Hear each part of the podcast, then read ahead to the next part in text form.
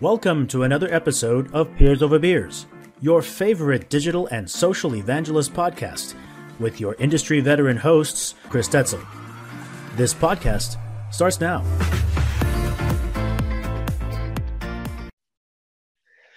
Well, welcome to another Peers Over Beers, Elizabeth. I'm Chris Detzel, and I'm Elizabeth Kinsey. welcome back. Thanks for having me again. Yeah, well, thanks for coming. This is great. It's great. I always love having you. I mean, you're just so easygoing, kind of, you know, laid back. I love that attitude.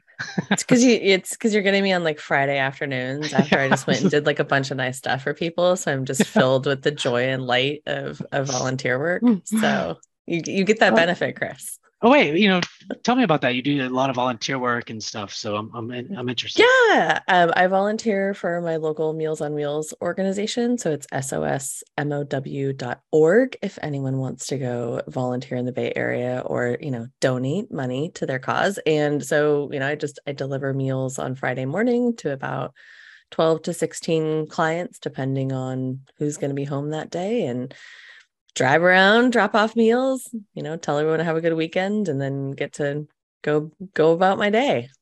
so fascinating. I love that. That's just so awesome that you would do that. Like, I, I, I guess I'm just not like I give back to like some specific communities, but not like that, you know. So wow. I mean, you must love it. I guess you keep doing it. and- I do love it. And I, I'm really um, interested in kind of food justice as social justice. And when we think about who we're delivering meals to, oftentimes, you know, it's, um, you know, they're over over 60 so it's our older populations who are not as mobile oftentimes have are disabled in some way um, and so and are oftentimes living in areas where there are food deserts so they don't have access to a grocery store they don't have access to regular fresh produce et cetera. And so meals on wheels really helps to bridge that gap. And so um, there's a couple of other really great groups in the bay area who are also doing similar things but to me it feels like you know if this is something that i care about food justice this is a really good way to make an immediate impact on that um, but I would never would have gotten involved. A friend of mine is a program director and so does nutritional planning and stuff for this Oregon. At the beginning of the pandemic, they lost a lot of volunteers because a lot of folks that are able to spend that time are older themselves and so we're at high risk. Um, and I was like, well, flexible work life means that I should be able to take two hours on a Friday morning to go deliver people some food and Slack is wonderful enough to, you know, see that as a as a, we are flexible and we do have kind of uh, Fridays or certainly days that we are, we don't do meetings and stuff like that. So it all works out. But uh but yeah, cool. highly encourage anyone who wants to get involved even if you want to go pack food in a kitchen or um go and you know do paperwork filing there's all kinds of ways to get involved with local organizations like that that are working on food justice food justice. I like that. I, I feel like this next conversation is just useless. Not at all. Yeah, we, people gotta gotta have jobs so that they can afford the you know to, to, to make those donations. So Uh, very good point.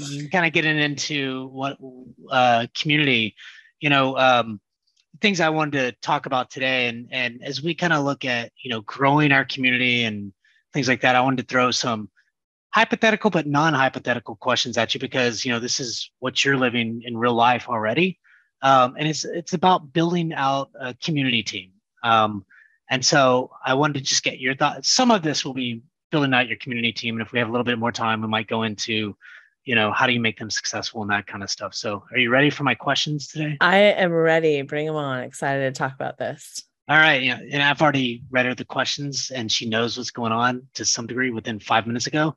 So, you know, I think she's prepared. As long as my short term memory still exists, we're good. exactly. All right. First question, Elizabeth. Uh, what does a successful, you know what? I was reading the, the wrong thing. This so the role of a community department head, you know, uh, how do you how would you go about, you know, building out a team and what does that look like? So let's say you get a community and it's like, okay, you're gonna get a team. What would that look like?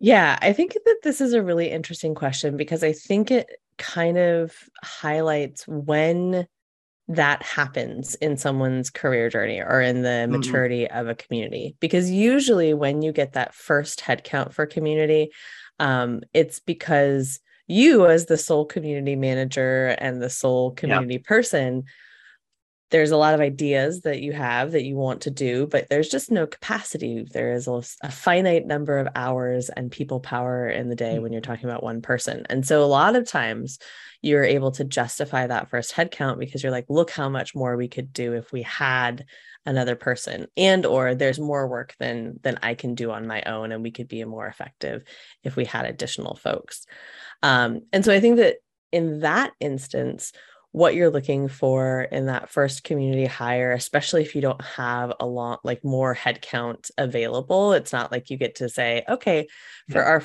for our community team, we're opening five positions, and these are the five glorious positions That's that will not be. Not gonna happen. Yeah. yeah. So I, I, have two. I have an answer to that also. Like, if oh. you were in this utopia, what would you do? But mm. in the reality, uh, you're typically hiring someone to take on either a new program or yeah. um, take the scope of work that you have away yep. so that you can focus on something else or so some other program probably think about strategy you know um so i think that in that in that case you're looking for someone who has a really varied background i think it's mm-hmm. got to be someone who can um, work on operations they're going to have to take what you were doing and what a lot of probably unless you've been really diligent about documenting what you do um, mm-hmm. they're going to have to mm-hmm take that over from you and they're going to have to learn how to do it. They're going to have to understand your process and most of the time you want someone who's going to uh, improve it. They're going to say hey mm-hmm. what you were doing jane is fantastic but what if we just tweaked it a little bit? So you want someone that can do that right? That can see yeah. those opportunities for improving operations and you know that that includes automation and how you get swag to people and how you're measuring data how, you know are all the systems connected?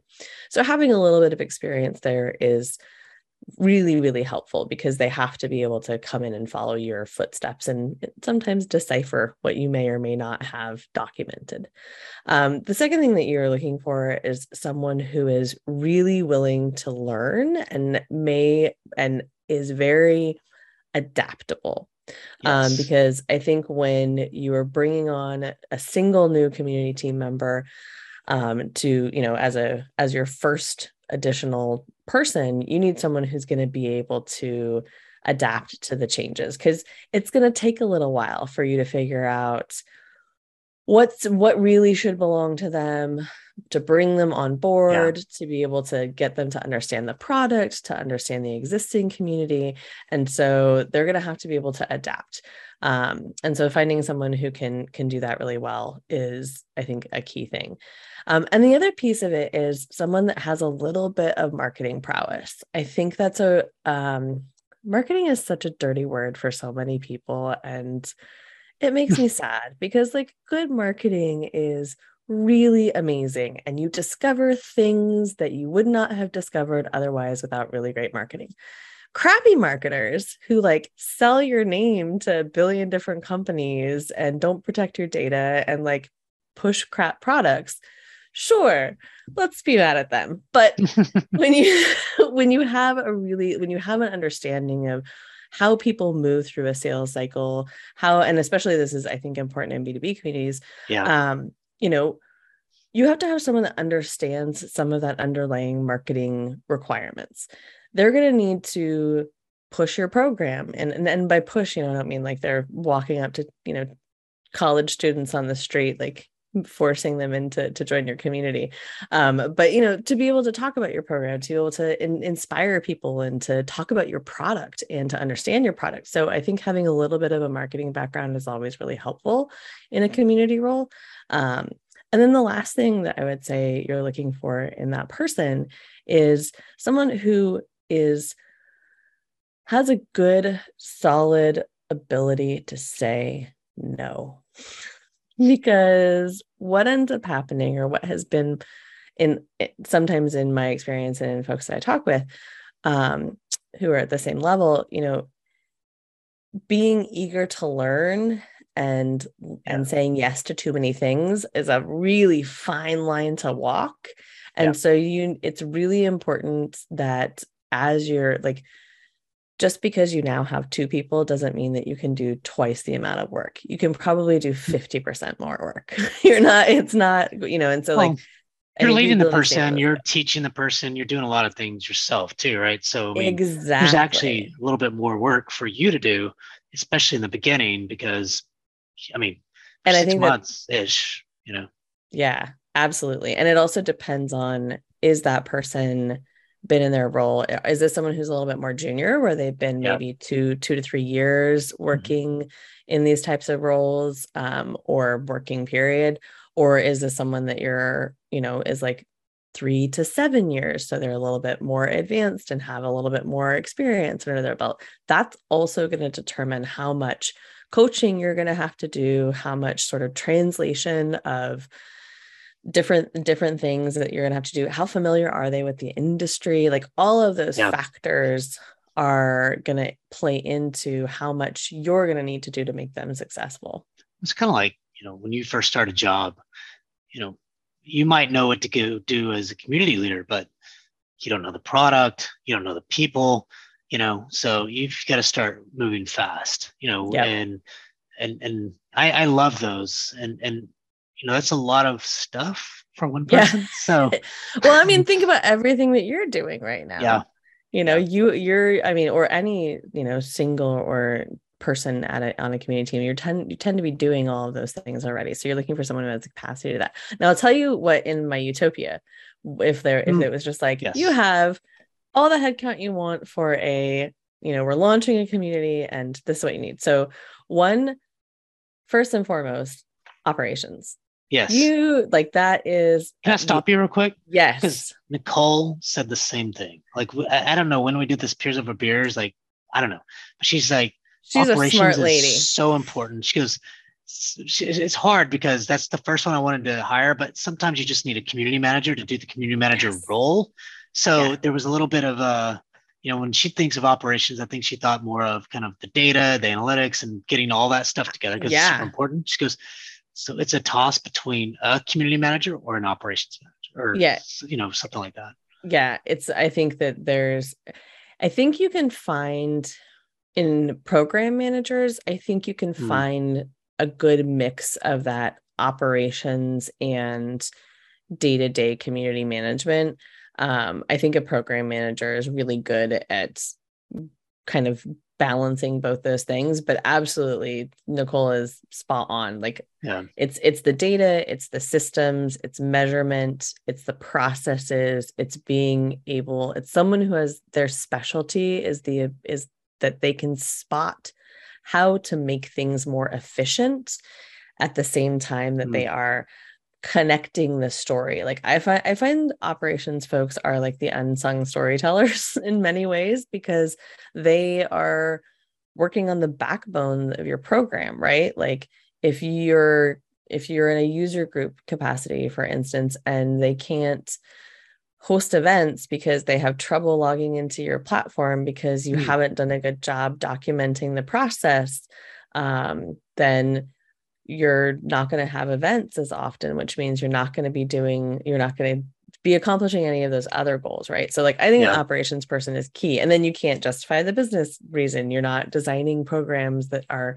connecting to end mm-hmm. results or uh, outcomes and objectives. So, operations, absolutely. I think community marketing is another one that, um, it's a role that's important because you need folks that understand customer journeys that understand um, what motivates especially your kind of and depending on where your community sits if you're pre-sales or post-sales like mm. is this a is your community built around lead gen you absolutely need someone on uh, yes. uh, who is a marketer then um who and you got to think about what that community is too is it a support community or is it you know kind of this you know industry specific. If it's industry Absolutely. specific, then fair enough. You can do some of that marketing stuff. Support, yeah. you can, and eventually people might come in, but it's it's a lot less of those lead things, right? It is, it is. But but at the same time, that marketer, if you are on the support side, how are you managing SEO of your community? How are people mm. discovering you and finding you? What's driving yep. awareness yep. and growth of your community? The the community marketing yep. manager is really critical to those things especially when you're early on in a community like um I think that like the the they can work on, on a lot of things with cross-functional partners and act as a liaison with marketing. For instance, like say that you have a I keep going to events because I have events on the brain. Um, but say no that you you have a user group program where yep. people are hosting events about your product. Mm-hmm.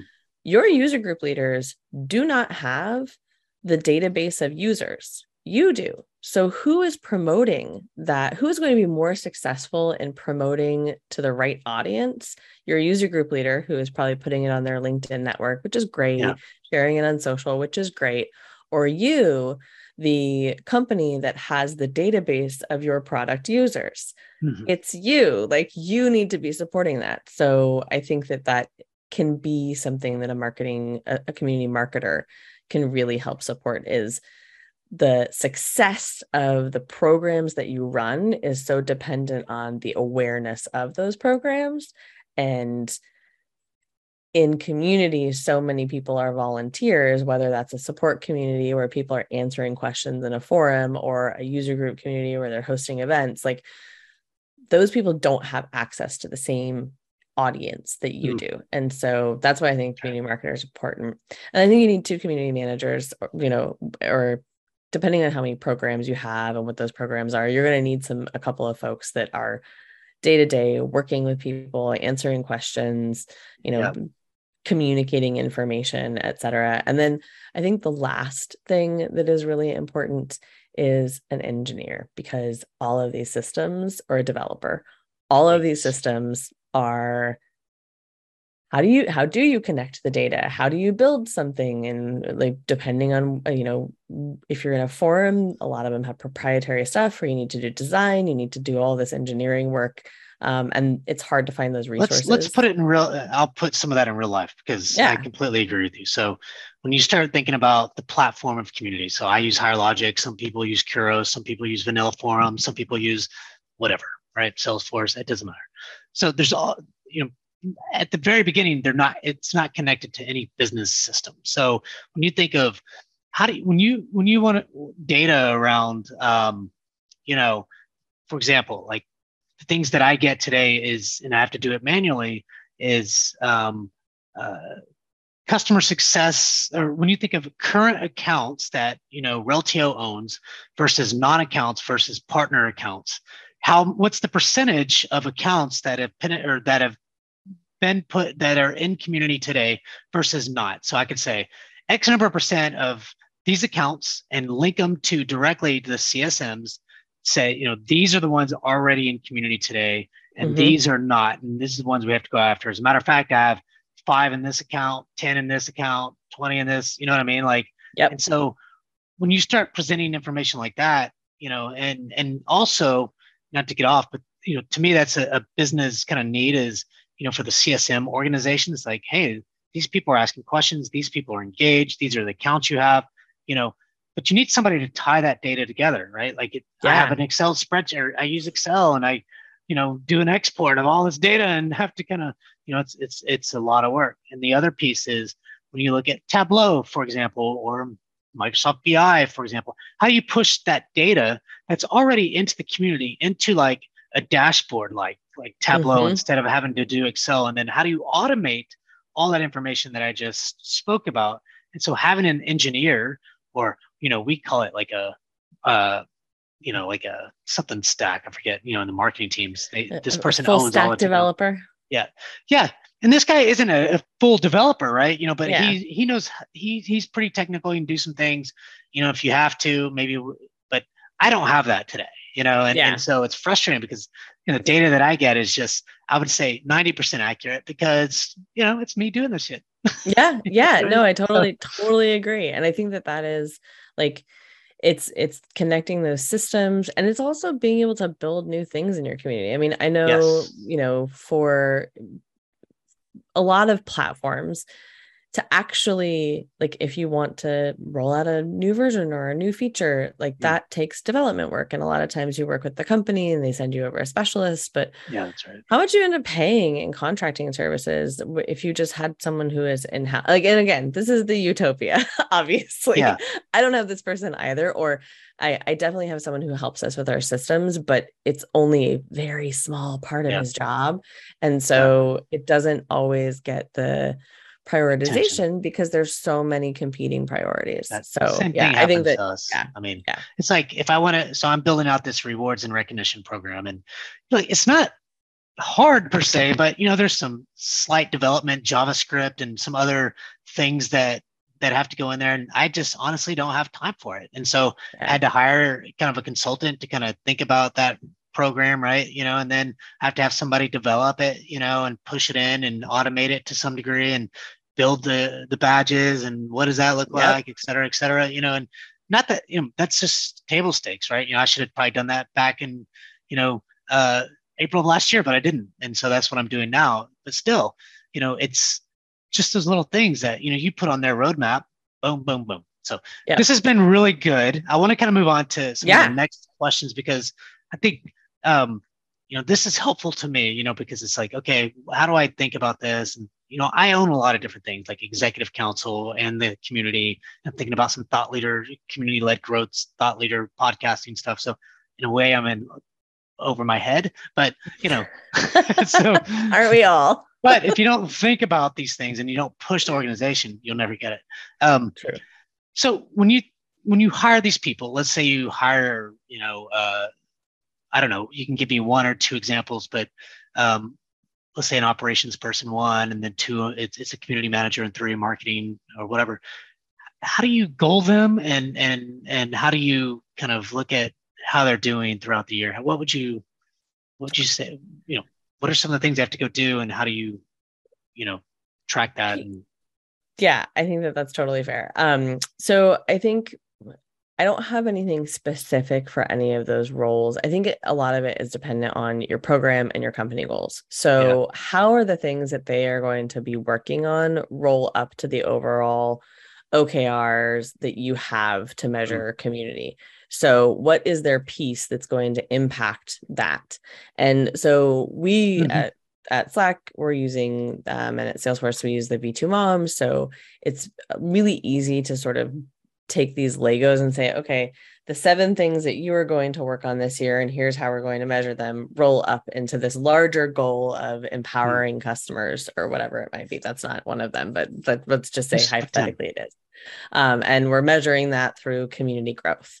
And so what is the thing that's that's how I, I look at it is like what are the pieces of your job or the things that you're going to be doing um, that impact those bigger goals so then, then yeah. we can break it down to smaller goals for that person um so i think that that's that's kind of how i approach it um i think in terms of evaluating it or um taking a look back and seeing you know how how is per, how are you performing against these goals i think that there's regular feedback is a really like key part of it. Um, I think you can't wait until it's like, oh, it's been six months. Now you're gonna get feedback. Yeah. Like you should be trying to deliver feedback as much as possible. Um, and I'm even considering um, mm. like setting up like a monthly just feed bi-directional feedback session with folks that report to me just to so that it's never a surprise. So if you do that, then yes. you somebody told me that once. A leader was like, "Yeah, you should never be surprised about how you're doing or how you're not doing." You know? Yeah, absolutely, absolutely. So I think we're checking in regularly for feedback you know, not always using your one on ones just as a status report. I think a lot of times that happens. Yeah um but really using it as like how are you doing what can we what what are you looking for having career conversations so one of the things that I do um, with folks that report to me is really like, what are what are your goals? Like, how can we put together a plan that's going to help you reach your professional goals while we're you know you're doing your job very well? And like those two things should go hand in hand, right?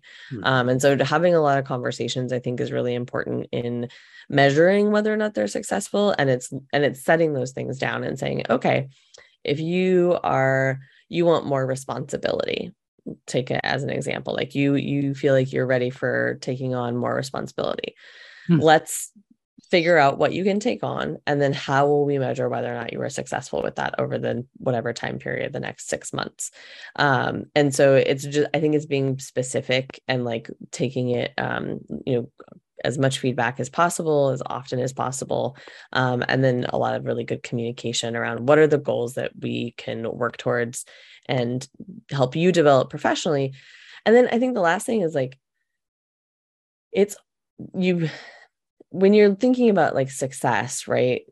Some of it is on you and some of it is on them. And so being really clear that like you are not a mind reader. if you have if if your direct report has goals and they are there are things that they want to achieve, they need to be able to also communicate that with you and it's your job as a leader to make space for that and to make people feel like they can, you know, tell you what they're looking for out of yeah. their out of their career and what their professional goals are. Um, but you sometimes need to remind folks that like it's okay to talk to me about like you do have to kind of push folks sometimes to yeah. to think about what they want because if they're not participating there's nothing in the world that you can do to help them be successful if they're if there's not participation on their end this is awesome insights it's really good i mean i don't really have anything to add to that because i don't manage people at the minute um, but you know, if you think about when I if I think about myself, you know, I think most people would say, look, or leaders would say, you've got to know where you want to go. I can help guide you. I can help, you know, you understand some of your strengths and things like that. Because not all of us, if you think about it, like I'm sure some of the people you uh, you manage or you know have managed in the past or whatever don't necessarily know they want to move up and they think, oh well, I've been here for three years, I should move up. Well, maybe, maybe not. You know, like what was it that you're trying to to do? And maybe there's a senior community manager or something like that available, but you know, then you got to think about what what um what that means, right? Like what's additional for the senior person that they can take on or whatever. But I, yeah, I think you're right. I, I think that's an interesting thought around pushing or people need to know what they want to do or at least have some ideas or have some willpower to do something, you know, some thoughts. Yeah. Around, you know? And I think so. it's a two way conversation. Like you need to create those opportunities and you need to have a plan yeah. for how to accelerate people, but they mm. also need to communicate with you on how, on what, what it is they want. And I, I would be remiss not to point out that like all of my brilliant ideas are basically stolen from um, Erica Kuhl and Holly Firestone and a lot yeah. of the work that they did um, both at Atlassian and, and at Salesforce on building teams out. And I think that there's, they both have a couple of different blogs on um, kind of how you think about teams and building out community teams yeah. that are really useful um, that I revisit all the time Constantly. when I'm thinking about like, okay, what's the next stage of our team look like? It's amazing how those two have had such an impact on uh, the community world. It, it, I mean, I hear it constantly, and, and I, I don't disagree with that. I just think it's pretty amazing. Those are the two names, the women that really have made a huge impact within community, you know, absolutely community yeah. world, right? So and I, and I yeah, I mean, I could I am part of the fangirl club for for both Holly and Erica and a number of other community professionals, but um, I, I think that that it, they are they have made a huge impact on on this absolutely. industry. Yeah, yeah, absolutely, and you know. It's, it's funny because I think I talked to Nicole about this, and just to get off the subject a little bit, is it feels like, and, and maybe it's less and less, but it feels like um, or I, I think there's way or a big percentage more women in community management than there is men in general. But it, it feels like for the last several or few years, yes, there's been a lot of women stepping up. But when I look at podcasts like myself or other podcasts like Brian and Erica are doing a podcast, but then I don't know, it, it feels like there's a lot more men doing these things. You know what I mean? And and so, uh, and I'll be honest, like I wanted whenever I I told my wife this because you know she's a huge women's kind of rights advocate, you know, and everything else. And I was like, you know what? How do I kind of make a difference if there is any difference? You know, I don't know, but it's is I truly have went out and tried to get people like you on my podcast, you know, because the last thing I want you to think is, hey, who's this Chris Detzel weird guy? You know, I, I don't think I'd have that anymore. but I do. I want because there's there's more of women in, in this and than than men. And so th- there's got to be a reason why and, and so let's let's talk to the women that are doing some really cool things you know i i um, absolutely agree and i you know we could unpack the patriarchy but i don't think we have enough time Fair enough. today but i think i mean i think it's it's you know the recognition is good i think recognizing yeah. that hey although women are more prevalent in this industry men take up a lot more space I think yeah. that that's a, just recognizing that is a really good first step in thinking about how do we fix it hmm. um, and why does that happen. I think there's a lot of historical and institutional reasons for why yeah, men may or may not be, you know, rewarded or funded or or have more leisure time you know to be able to to pursue things like this there's a lot of stuff we could talk about but that's not what we're here yeah. to talk about today um clearly i, I like have it. opinions maybe in the future maybe a future podcast so a future podcast could be and i talked to allison uh Boudreau about this and she's the Calyx uh uh she, she runs community and she runs uh, academy and i thought about having you her and uh, nicole on and maybe another woman or two you know, just as kind of a panel, and maybe I just kind of duck out, you know, and then you'll have, you know what I mean? Like, I don't know. I do, I do. So, but it'd be a great peers over beers, and and I keep talking about it. I just schedules are just it's hard to get people. Schedules are hard. Schedules Especially are rough. Like more than one person. It's like oh, yeah. That's my only. No. That's my only issue. But maybe that's, we'll that's why we're there. not. That's not why we're all not doing the podcast. We're all our biz. Our schedules are just so busy that we just don't have time to make for Friday We're seems, like, yeah, we can come exactly. on for Chris's show, but that's it. That's all the time we got. Fr- Fridays seem like okay, you know, so I might I might push for that if you're open. Yeah. Um, so I have really one last, maybe two, but uh, last question, and and I think that how we tie this back into, you know, uh, if you were to hire a team, what would that look like, and how do you kind of look at goals? But and then at the end of the day, how do you like measure the success of your community with all those people like when you look back and you think okay we've had some success here there there whatever and then as a team you know how do you kind of look at it you know and how do you measure it or yeah how do you measure success of a community I mean, that's a big one. yeah, that is a big one. So, and you mean kind of in relationship to being into growing your team? Like, what what did the growth of the team have an impact on the success of the community? Yeah, I or think just there's it's probably I think I like the general uh because you know it's it's the entire success. So at the end of the year, when you have this team, you know, how are you going to say this was successful and then how do you measure that? You know? Yeah. I mean, again, I think it's about what were the goals that you set out. So, um, for and and what were you aiming to measure? Like, what yeah. were you aiming for? Did you achieve those goals? Is number one. So, like, Fair we'll use community growth as a metric that a mm-hmm. lot of people use just for kind of sure. health. Um, so if you hadn't added those team members on, what would you have grown? Mm. Probably less. Um, but since you did, did you did you budget that number to account for we're going to have more people power behind this? We're going to have more resources, maybe more budget. Um, did you achieve that number that you set out to achieve? I think another thing to look at, especially as your team grows, is if there is a year over year statistic that you are consistently measuring your community on. And I think growth is an easy one to do. Yeah.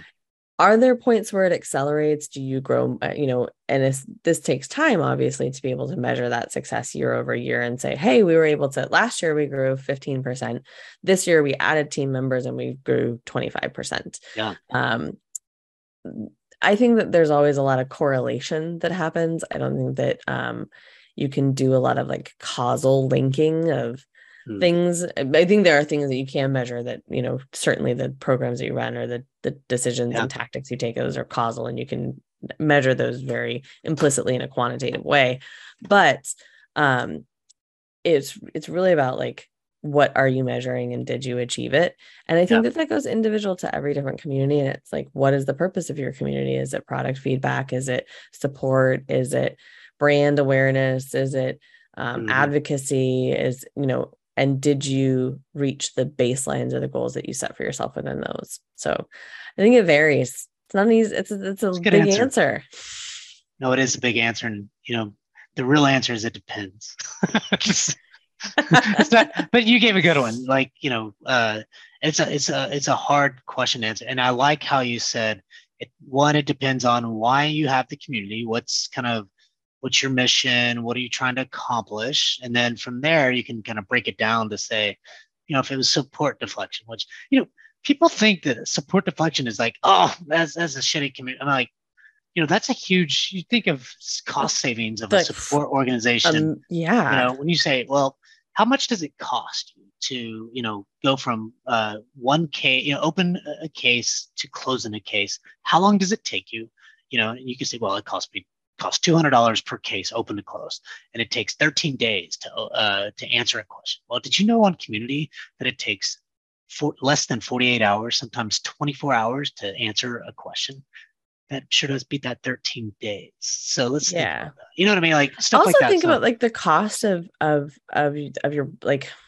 I think about how um, we recently implemented a, a feature where folks could actually delete some stuff on their own that before they would have to write into our customer hmm. experience hmm. team and ask them to delete it and some data privacy stuff and oh. um, just the sheer amount of time that is saved now but that because people have the ability to do that is phenomenal.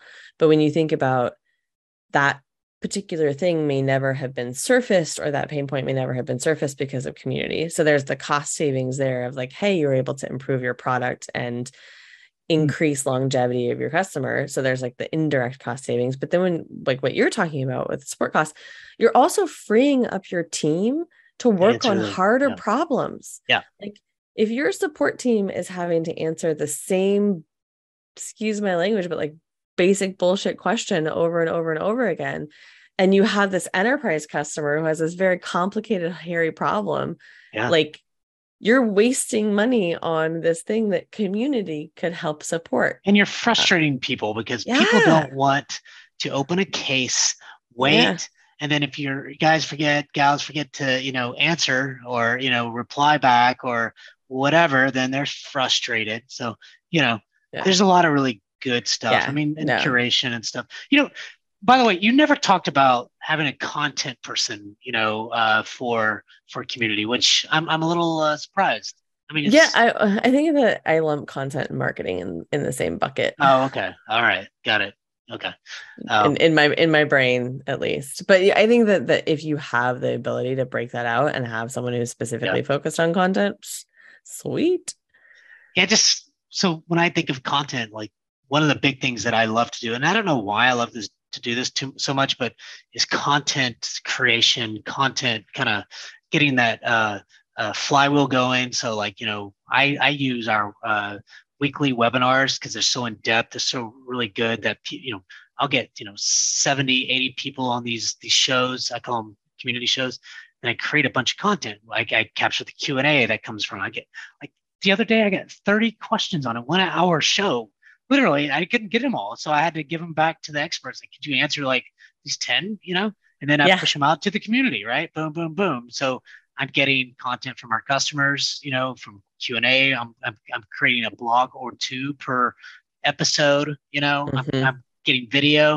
I'm getting them access to engagement, you know, it's, but this content piece is video, blog, Q&A, quick hit video. You know, there's a lot yeah. of really good stuff around that that you can really and, and then the other piece to that is kind of the SEO strategy. Absolutely, right? Is, yeah. You know, when you think of anyways, I get off a little bit, but I think there's a lot to do in that content. And if you're creating relevant content all day, every day for those people to help solve them problems using the product or, you know, and maybe, you know, depending on your community, um, you know, if it's high level stuff like you said kind of this peer-to-peer networking or you know uh, custom brand awareness whatever you can do kind of these thought leader type stuff content you know even mm-hmm. on some of these shows so yeah i think the content the content piece is interesting and i think it also depends on like what does what is the purpose of your marketing team overall because like for yeah. us we have a content team yeah they produce amazing stuff. They talk to a lot of customers. They work on you know